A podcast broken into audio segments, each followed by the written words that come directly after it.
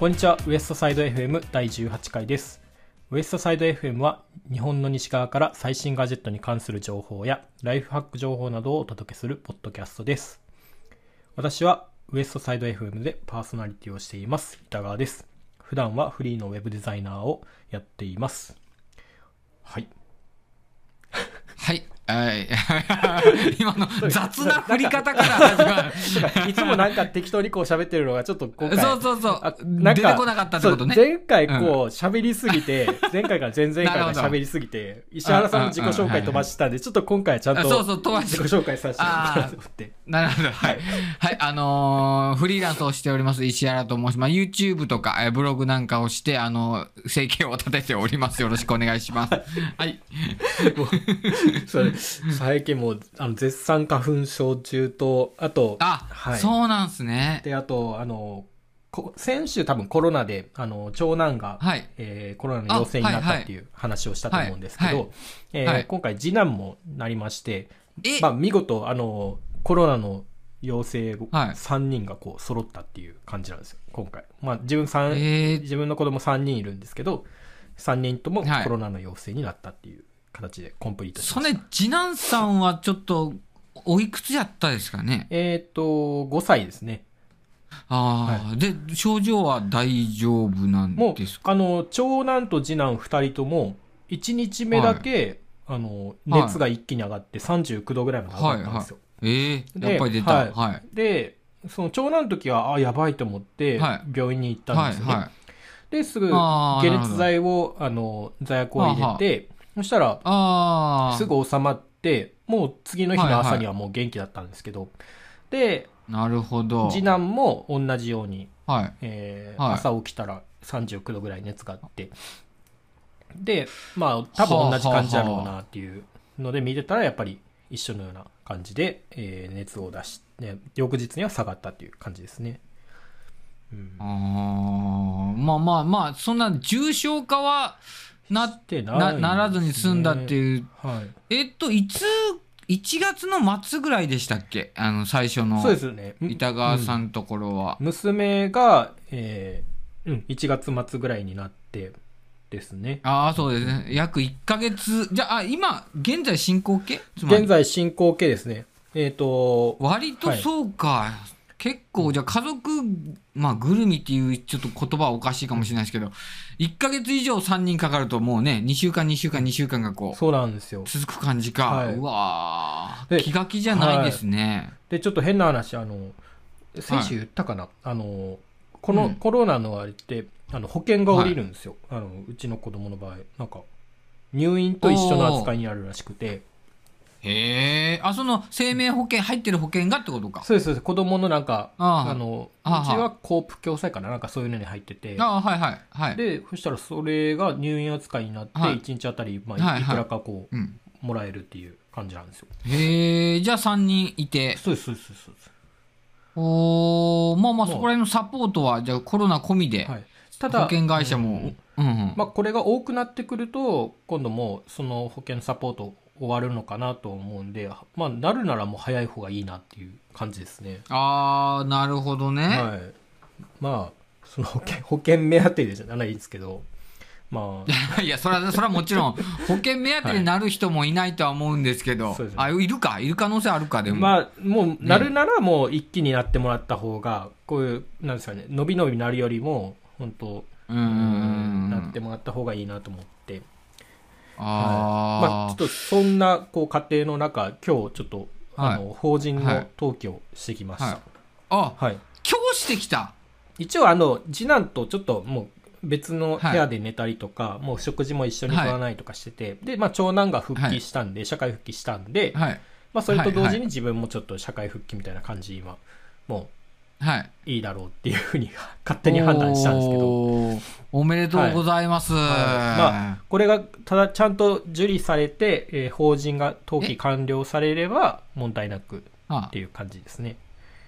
今あ受理されまあまあ大丈夫でしょうけどねそこはね、まあ、書類の漏れがなければ大丈夫なんですよ、うんはい、あ、まあちゃんとあのなるほどなるほど収入印紙をこうじゅうごまんえんぶん買ってちゃんと貼っつけてっていう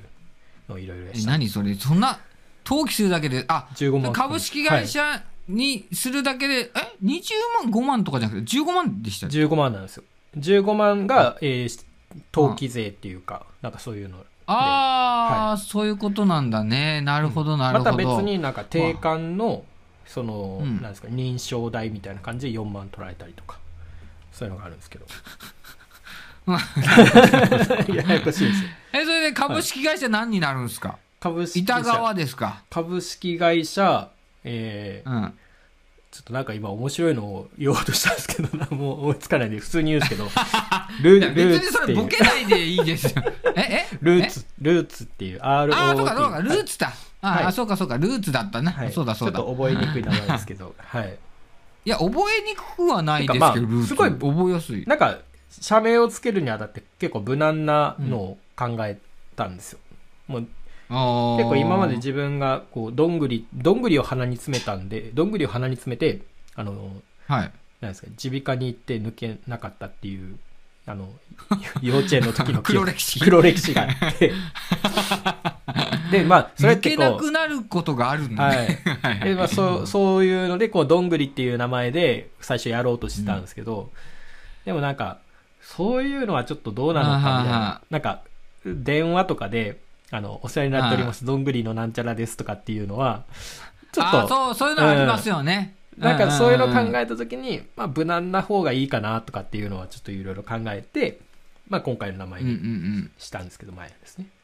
うん、そのままいやいや、はい、なんかあのあれですよね最近の株式会社っていうかその会社の傾向、まあ、これ合同会社も最近増えてると思うんですけどなんですけどなんか社名が、うんなんなんして何やるしておりますとかなんか文章になってるああったりしますね、うん、たまに見ますけど、はい、なんか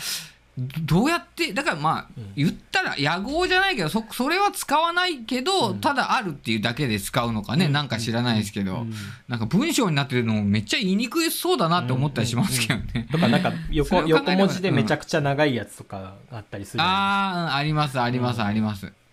まあ、いや俺も一応屋号あるんですよ。おえ俺的デザインですか？いやいやあのーはい、なん開業届の時の屋号の部分あるじゃないですか、はいはい、ななんですかあそこ空白にしてもよかったんだけど、はい、なんかこう埋めなきゃなって思って、はい、えっとここ別にボケることはないですよ、はいはいはい、あのボケ皆さんボケは期待しないでください、はい、ボケるつもりないですけどシャドウズにシャドウズシャドウズっていうね、はい、シャドウ影のシャドウですかはいはい一回も使ってないですけどいやなんか石原さんからそういうなその名前を聞いたこと一回もなかったですね、うん、なかったでしょもうごねんぐらいあれだけどシャドウズは一回もなかったと思う一応シャドウズっていうあの、はい、大文字のシャ大文字でシャドウズにした、はい、まあすみませんオチないですあのそれ な, なんでオチはないです。それなんか元っていうか な, なんでシャドウズにしたんですか？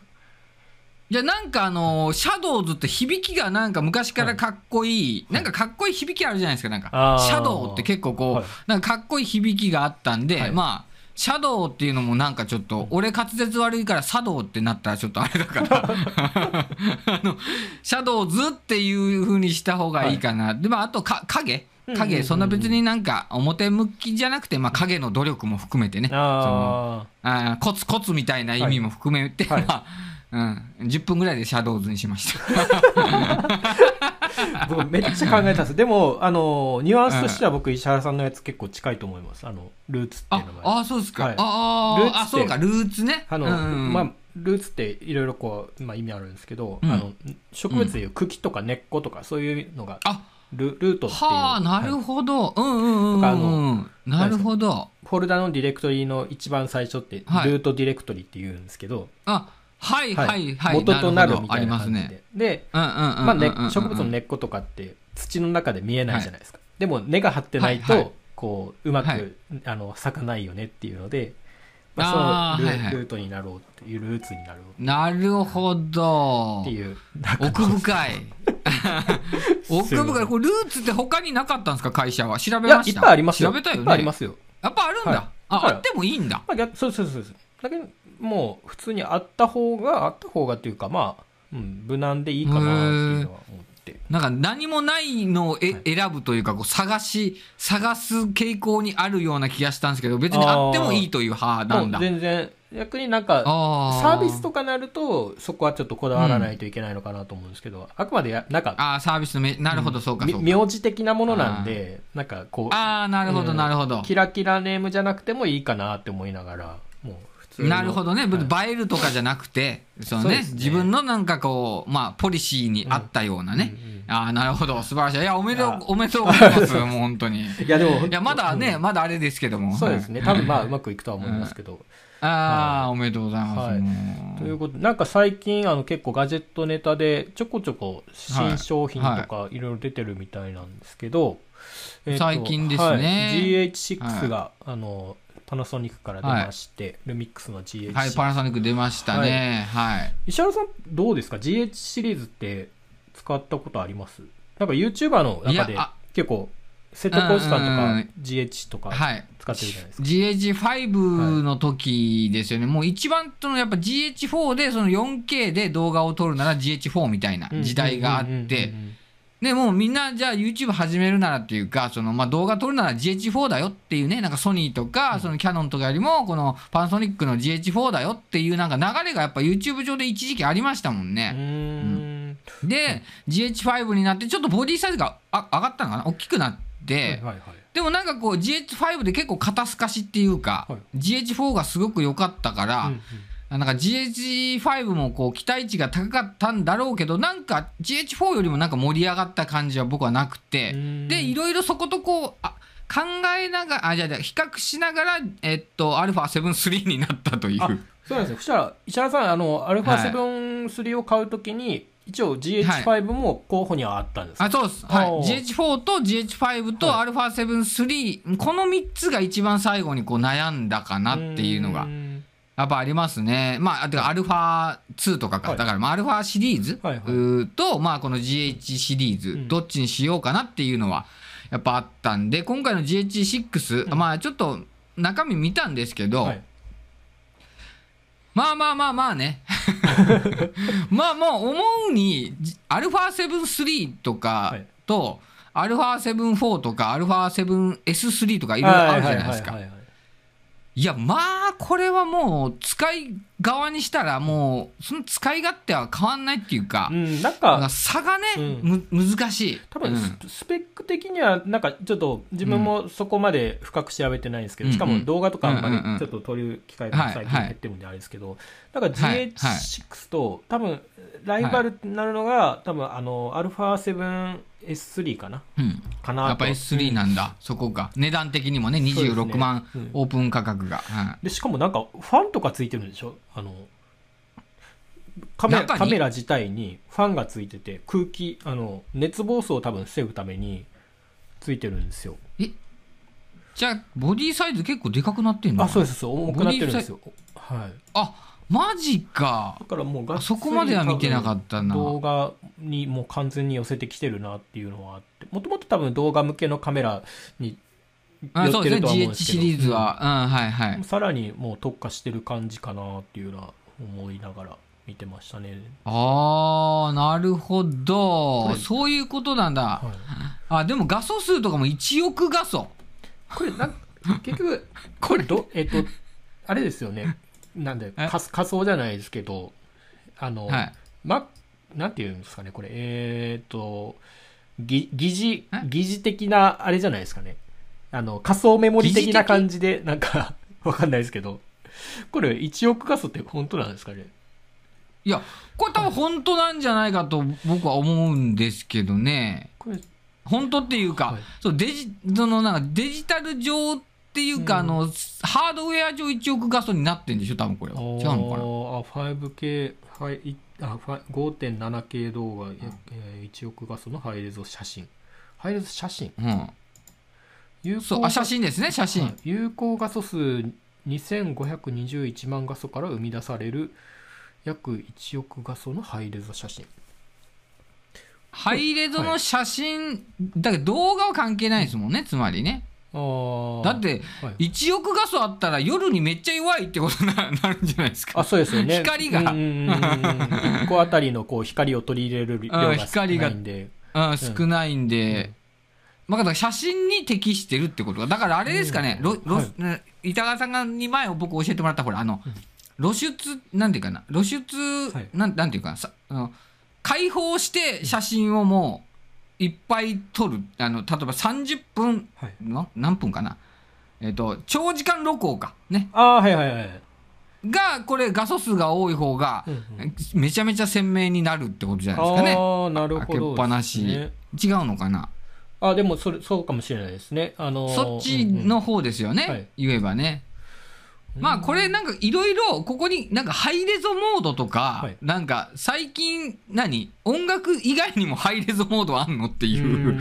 なんかキーワードがなんかダイナミックレンジブーストとか、はい、なんかちょっと次のカメラ、えー、っと キ, キ, キーワードっていうのかな、はい、カメラの中でも新しいキーワードがいくつか最近ねこう、うん、こんなもなんかあるのっていうのが最近ちょっと出てきてるので、うん、ちょっと僕的には追いつけてない感じはちょっと自分もちょっとこれ本当ありますね。ネタとして上げてみたものの、うん、全然、うん、あのわからないっていうところは正直なんか僕のカメラを選ぶ基準としては、はいはい、なんかやっぱり4K の よんケー で撮れることはもう、もうこれもうあの何て言うかな、アクティブカメラ、そう GoPro とか、うんうんうん、いろんなアクションカメラからそのまあ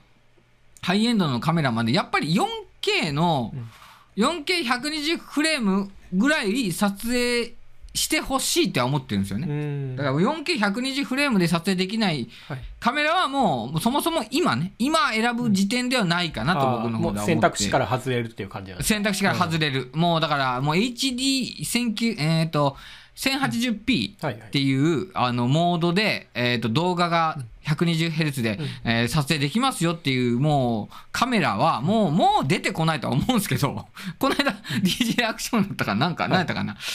何やったかな、えっと、ありましたもんね。あ、あの、さんびゃくろくじゅうどカメラ。あのあインスタ、はい、インスタさんびゃくろくじゅう、はい、あれは よんケー。あでしたね、うん。あれはもう僕の選択肢としてはもうないんですよね。うんうんうん、もうどう考えてももうないので、まあカメラもまあ、言えばもうこのぐらいのハイエンドを使うにあたって、うん、一般カメラマンっていうか、そのクリエイターじゃなかったらもういらない。ような気がするんですよ、ね。てかもうなんかあのー、なんですかもう天井に今来てるなっていう感じが。そうそう、もう天井に来てますよね。いや、アルファセブンスリーとかでも十分撮れるじゃないですか。うん、多分撮れます撮れます。うん、あのー、もうどっちで撮ったって言われても正直わかんないと思うし、はい、多分レンズとかの方がまああの絵とかもだいぶ変わるんで。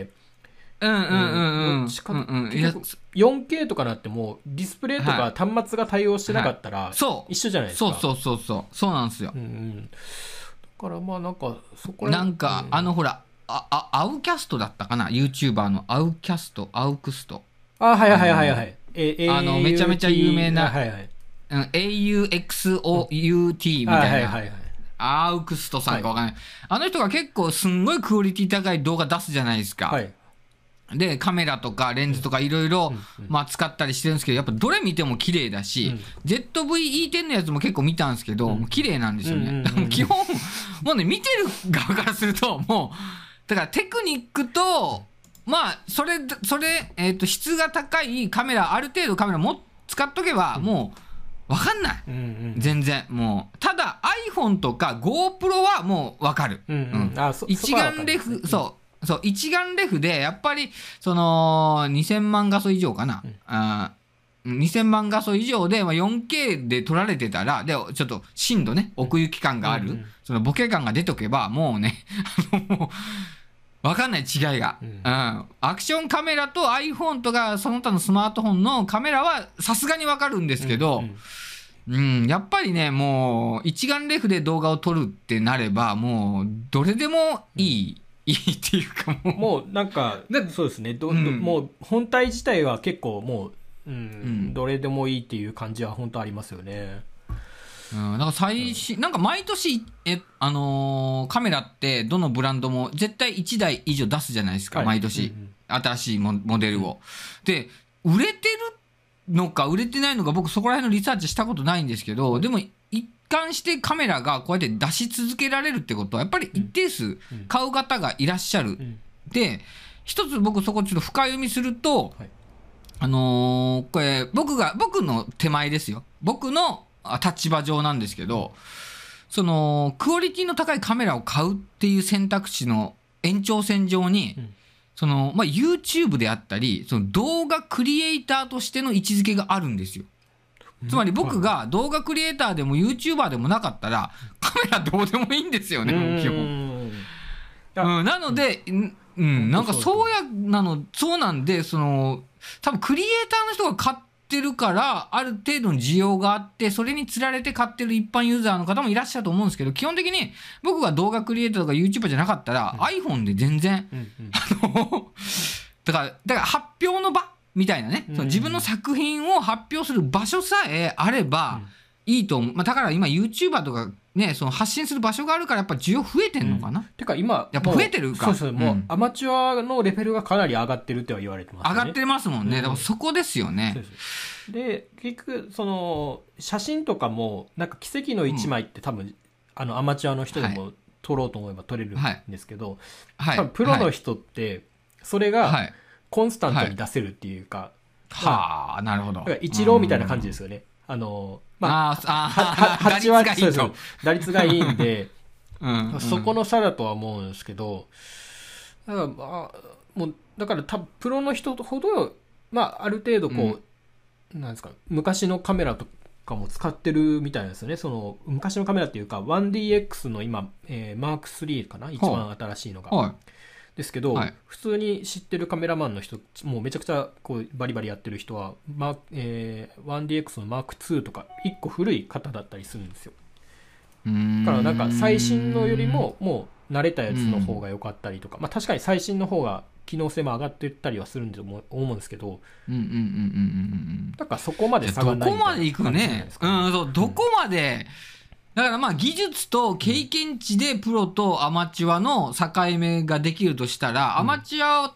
とか一般ユーザーは最初に入り方としてはじゃあ動画クリエイターになろうって言った時に iPhone でもできるよっていうスタンスじゃ今はもう埋もれちゃいそうな感じですよね。つまりね、機械的にちゃんといいものをまず買ってやっていくっていうのもまず一つのまあなんかあの差をつけるポイントにはもしかしたらなってくるかもしれませんね。そうですね。でしかもなんか入門機自体も今もかなりクオリティが上がってるって思いますね。うん、ああ、まあまあ先週の話にちょっとだけこう振り返ると、はい、僕は ゼットブイイーテン、はいはい、と GoPro 使って撮影してて、うん、ちょっと最近サブチャンネルの更新頻度おお落ちちゃってるんですけど、はいはい、最近あの ゼットブイイーテン でそのメインチャンネルも撮ってるんですよね。あの今までは アルファセブンスリー で撮ってたんですけど、はい、ゼットブイイーテン で撮りまし撮ってるんですよ。ここだからもういっかげつぐらいかな、ずっと、はいはい、で、えーと、つい先日そのもう一回 アルファセブンスリー で撮ってみようと思って撮って、うんはい、で、えーとまあ、ファイナルカットプロのって、ね、ソフトに入れて編集しようと思って、あちょっともう一回画質確認してみようかなってふたつ並べたんですよね、はい、その昔撮ったやつと、うん、アルファセブンスリー 撮ったやつ比べたんですけど、うんうん、まあ アルファセブンスリー の圧倒的な絵力やっぱさすがやと思ったんですよ。もうねやっぱあ、うん、そうやっぱり深みが全然違うなっていうのがもう分かったんですよ。うんうん、ただただあの俺が ゼットブイイーテン になったからといって再生回数が落ちたわけでもなく、石原さん画質悪くなったよって言われるわけでもなく、逆に最近スマートテレビで よんケー で見れるから楽しんでますとかそれ来るので、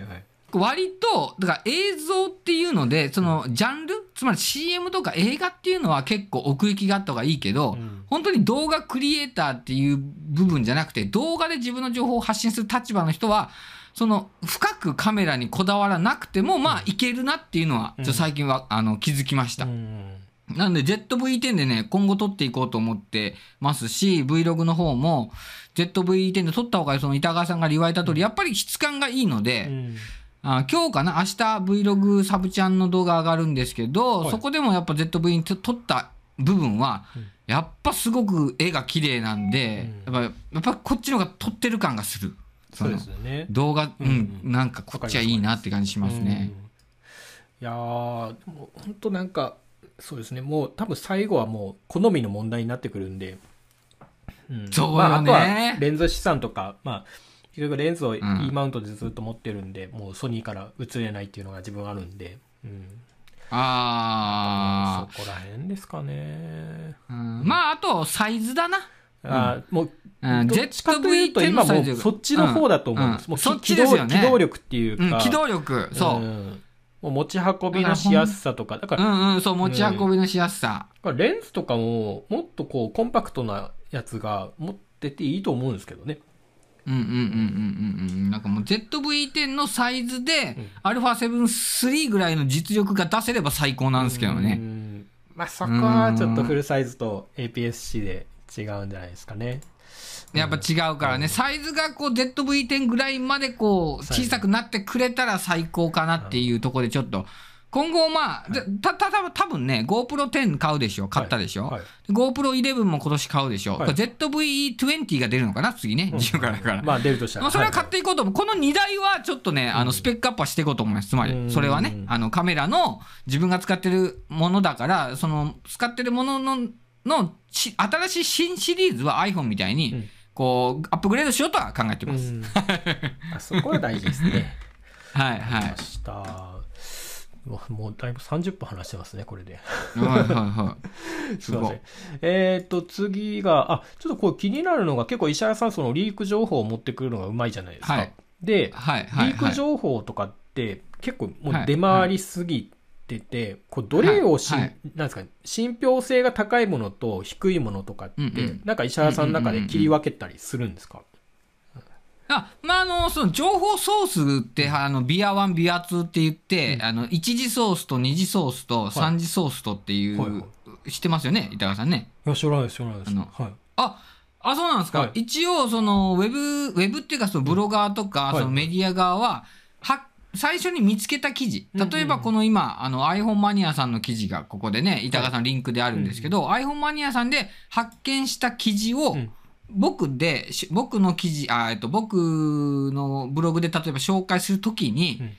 あ、これがまず二次ソースになるわけなんですよ。 iPhone メディアさんが iPhone メディア、はい、マニアさんが一次ソースで得た情報元もちゃんと掲載しなきゃいけないよってい う, こう流れがあるんですよね、はい、だから僕は三次ソースになるわけですよ、僕の情報発信になると。なのでどのリーク情報っていうのも一次ソースを絶対確認します。ああ、なるほど、うん、はい、もうどこがどこで出た情報かっていうのは必ず確認して、うん、あ、これっていうのはじゃあ、えー、とこういう情報ソースの一次がこれだから、まあまあいいな、まあ、最近ではちょっとここだけの話、うん、僕はあの毎日動画にしてますけど、はい、僕が動画した次の日に日本メディアが海外、あの、発信するっていう。あのもうね、はい、え、もうこれ去年からやってるんですけど、はいはい、なので、どこの日本メディアより動画にするのが早いという評判の石原のテックチャンネルです。それもう石原さんはその日本の、えー、リーク情報とかじゃなくて、うん、もうあの海外のあのあもう海外しか見てないです。ジョン・プロフサーさんでしたっけ？ああ、もう海外、はい、日本メディアににせんにじゅうねんに日本メディアのやつをこうチェックしてたんですけど、うん、はい、一次ソース二次ソースっていうやつで、うん、大手 の, あのメディアさんから怒られたんですよ。僕 あ, あそうなんですか。うん、あ、怒られたんです。怒られたっていうか、うん、あの石原さんってそれちょっとまずいよって、うん、僕たちが私たち会社が発信してる情報を、うんうん、もう自分の参照してちゃんと言ってんだけど、うん、あのそれはちょっと良くないからっていうふうに怒られたんですよ、うんうん、めっちゃ大手ですよ、うん、もうここでは言 え, 言えませんけどめっちゃ大手に怒られてうっそーって思って、はいはいはい、でも俺はちゃんとその参照リンクは貼ってたし普通に、はい、えー、なので別にそこまででもやっぱりそういうなんか界隈であるんでしょうね、そういうなんかあの企業界隈でやっぱあるの、はい、あるから、じゃあもういいっす、じゃあ僕が一次ソースで見つけたものはもう使いますと、だからあの今までおたくさんから仕入れてた情報で一次ソース元をこっちで直接もあの取りに行ったら、うんうんうん、これはジャーナリストとしては、うん、僕は二次ソースでいいですよねって話までちゃんとしたんですよ。だからそれはいいですよってなったんで、はいはい、にせんにじゅうねんの時に日本メディアが報じた一次ソースの情報元の海外、えー、サイトを全部リサーチして、うんうん、そっからしかもあのソースをあのあの情報発信してないんですよ。なのでなんか突っ込まれても、いやいやいや僕が発信した内容大体ほらあの翻訳して僕置き換えて、うんうん、自分の言葉にしてて、ほぼほぼあのここだけちょっとディスるわけじゃないですけど、うん、あのえー、日本のメディアってどこもそうなんですけど、あの海外を翻訳してるだけなんですよ。ああ、それはありますね。もうこれも何回も、うん、そう、何回も翻訳で確認したら、ほとんど同じ、流れも同じなんですよ。うんうんうん、だから、それを俺はじゃあ動画にして自分の言葉で変えてるっていうだけなんで。なるほど。なんで、まあまあまあ、結論から言うと、うん、一次ソースをもう全部見に行ってますから、うん、何を言われようが僕は一次ソース、僕が二次ソースと媒体として YouTube で発信してますというふうにしてますので、一次ソースが、あをチェックするといいです。あ、確かに。うん、それは、まあ、わかります。はい。はい。割とそこですね。これがいいか悪いかは、一次ソース、特に中国あたり、台湾あたりは、うん、あのね、やっぱね、リーク情報盛んなんですよね。盛んというか、そこで作られてるから、iPhone が。や, やっぱね、あの、外れる時もあるけど、うん、やっぱり情報元としてはそ、そ、そこの方が優位性が高いんですよね。うんやっぱりあのパッケージとか外観のシステムのそのなんか設計図みたいなのが中国からリークされたらもうこれはもう当たりやと思ってるんですよ。やっぱ同じ、はい、パッケージがそのままやっぱり発売されてますからここさんねん僕追ってますけど。なんで情報元が中国ならちょっとうさんくさいんだけうさんくさいって言ったら失礼です。ちょっと怪しいんだけれども中国って割とやっぱりその工場が多いからサプライヤーが多いから。やっぱ情報のリーク元そこなんですよ、ほとんど。そういうリークの時って、アカウントって新しく作られるんですか、はい、それとも、なんか、もうリーク用のアカウントがなんか、その中国にあって、で、そこで更新されるっていう感じなんですかね。うんうんうんえー、と最近ね、えっと、みっつぐらいね、中国の エスエヌエス 僕使ってるんですよ。ちょっとここはちょっとあんま大きな声で言えないんですけど、なんか。そこはちょっと、うんはい、ちょっとこう、まあ、情報元があって、はい、で、そこでね、つながってるあの方が、方々たちもいて、えー、で、最近はその中国企業さん、台湾企業さんとのタイアップ多いから、うん、もうね、前段階で情報が来るんですよ、もう。おー、あ、うん、なるほど。なんかケースとかの会社とかだったら、もうかなり信憑性高いとかあるんじゃないですか。そう、もうね、うん、もうお、石原さん、何々が、が、あの、くがつに出ますから、うん、何々についての ピーアール だけいいですかって、普通に、しちがつの段階で来るから、はい、もう、はい、だからどこまで言うかどこまで言わないかは僕のそのさじ加減なんですけども、うん、ほぼほぼその出所が、まあ、アジア圏の企業さんっていうのがやっぱ多いから、うんうんだからアジア圏のき中国とかアジアの情報っていうのは割と信憑性高いからうーん、うん、明らかに嘘っていうのはもうなんとなくわかるんですよ。うもうでこの今あの板川さんがここ乗っけてくれた エムツー 搭載のじゅうさんインチ MacBook Pro、はいはい、エムツー はもう今年絶対来るんですよね、うんうんうん、もう完全に来ると思うんですよ、はいはい、で エムツー を先に乗ってくるって考えたらもう MacBook Air なんですよ。ああなるほど。MacBook Air に エムワン が初搭載されたのがにせんにじゅうねん、はい、でそれから エムワン、エムワン Pro、エムワン Max ってきて、うん、じゃあ次今年 エムツー が来るんですけど、うん、エムワン が、えっと、iPad にも乗ってきたじゃないですか。うん、はいはい、iPad、はい、でそのシリーズをかんその経過をね予測すると、うん、まず エムワン、エムツー チップ初搭載 MacBook Air になります。なるほど、順番をこう追っていく、うん、順番を追ってこいば、うんうんうん、でその次にエントリーモデルっていうかまあえー、ミッドシップっていうかもうちょっと低価格 の,、うん、あの MacBook Pro のじゅうさんインチがもしかしたら出た時には、うん、タッチバーそのまま搭載か分かんないけど古い形で エムツー になる可能性はあると思うんですけど、はいはい、なるほど。今度 エムツー Max、うん、エムツー Pro が MacBook シリーズだと思うから来年なんですよね。だから MacBook Pro よりも MacBook Air の方が確実性は高い。あ、まあ、うん、うーん確実性って言ったらあれだけどまた、うん、コメントで突っ込まれますけど、石田さん今日確定とか言ったらダメですよとか言われますから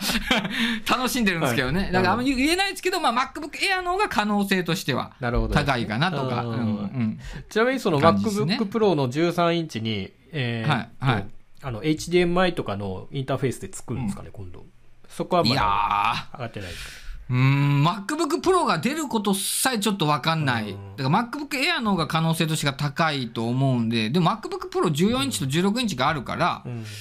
そのじゅうさんインチの MacBook Pro の, その価格帯がねえ、うんまあ、じゅうごまんとかろくまんになった時に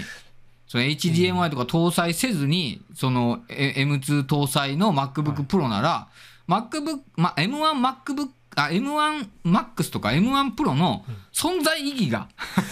うん、なんかじゅうさんとじゅうよんってそんなサイズ変わりますかね。かいや変わらんす。あんま変わらんす、ね、ただこう、うん、サイズ感も変わってないんですけどこう縁がねあベゼルが、縁がベゼルがなくなってる、はいはいって考えたときに、その差別化どこで測るのかなっていう疑問はありますね。そうですね。もうじゅうさんインチ自体がもうなくなる可能性もあるかもしれない、うん、と俺は思ってるんですよね、うん、それがえ MacBook Air、うん、になるんじゃないか。そっちの方がなんかラインナップとしては正しい感じがしますよね。うん、うん、まあどうなってくるか分かんないですけども、うん、なので MacBook Air の方がまあ可能性としては高いの。僕も MacBook 出るかもっては言ってますけど、うん、あのリーク情報の中でね、まあ楽しいはそのエンタメ要素含めて言ってるだけですけど、なるほど、うん、なのかなとは思います。でも エムツー は今年確実かなと思ってますけどね。あ、また確実って大事、可能性高いかなと思います。わかりました。ありがとうございます。はいはい、じゃあちょっと時間がだいぶ押してきたんですけど、はい、時間がねちょっとあれなんで。はい、うん、あの、はい、一応この後そのEcho Budsってこれ今日発売なんですか？え、いつから出てました？にじゅうよっかですよ。にじゅうよっかかにじゅうごにちも出てます。自分がちょっと見逃してました。えーと、はい、Amazon で、えーっと、うん、あれですね、アレクサのイヤホンが出てる。そうです。アレクサ使えるイヤホンなんですけど、はい、このエコーバッズってあの第一世代があのこうであのあんまり注目されなかったやつですね。ああ、自分知りませんでした。知らないです、はい、エコーバッズだいに世代なんですよ、これ皆さん。第に世代なんですね。だいに世代で、エコーバッズは昔あったんですよ。はい、でもあんまりこう、あの、すごい詳しい、うん、こうできてなくて、えー、まあでもこれ見る限りは、あの、やっぱりアマゾン経済圏っていうか、アマゾン圏で、うんうん、あの、生活してる人ならいいんですけど、それ以外の人はもうメリットあんまないかなって思いますね。うんうん、アレクサをだ、はい、なかなか使う機会がないからね、やっぱり。うん、うち結構バリ、うん、バリバリこういちにちいっかいはもうアレクサ言ってるんで、うん、あ、そしたらこれは絶対いいです、はい、いいですかね。アレクサ使ってる人は、ユーザーはこれがだってネイティブ、あのデフォルトでもう起動するんで、Siri、うん、と一緒です。ヘイ Siri ってエアポッドしただけで言うと起動するみたいなもんなんで、はい、アレクサ使ってる人はこれいいです、絶対。そうかな、うん、しかも価格も、うん、これはアレクサ使って、うん、いや、いい手頃な感じっすね。あとはまあ音質、そのエア、えー、とエアポッツプロと比べたときにちょっとどうなのかなっていうのが自分の中であって、うん、まあ、まあ、エアポッツプロはそんな音質ね、別にそのすこぶるいいわけじゃない、あのカナル型でその押し込み式っていうか、うん、だから密閉された状態なんで音がよく聞こえるという部分もあるんで、まあエアポッツプロまあ、音質はどうか分かんないですけど、まあ、エコーバズも普通に多分聞けるとは思いますよ。うんうん、ちょっとまあこれは今度気が向いたら買ってみて、うん、僕も最初買おうと思ったんですけどね。あとソニーの最最近のリンクバッズってやつも、うんうん、あれ先週話しましたっけ、リンクバッズ。いや、話してないですね。ああ、なんかマーケティング依頼来たんですけど断ったんですよね。あら、やっぱり、うん、なんかね、その、うん。うん、で、エコーバッズと、そう、比較しようとも考えたんですけど、もう、もうでも、めんどくさいなと思って断ったんですけど。ぜひ、なんか、イヤ、イヤホンとか結構石原さん詳しいんで、ちょっとここは聞いてみたかったんで、はい、という感じっすね。まあ、一応、まあ、ポイントとしては、エコーバッズ、あの、アレクサ対応の、うん、アレクサが大好きな人にはおすすめですね。はい。って感じです。わかりました。という感じで、うん、結構もう今日、はい、今回はがっつりガジェットネタで、はい、よんじゅっぷんガジェットテックニュースのまあでも最初のじゅうごふんぐらいはコロナのコロナと法人化の話です。ああ、そういや、いい話でしたよ。ありがとうございます。はい、そしたら、はい、またちょっと今回もお聞きいただきありがとうございました。はいはい、ウエストサイド エフエム ではツイッターもやっております。やっていますが、えー、最近全然更新できておりませんので、はい、ぜひフォローをよろしくお願いします。フォローしていただければ、あのやる気も出るかと思いますので、よろしくお願いします。お願いします。はい、また、えー、番組への質問やメッセージも受けておりますので、えー、ぜひお寄せください。はい、はい、ではまた次週お会いしましょう。しょう。ありがとうございました。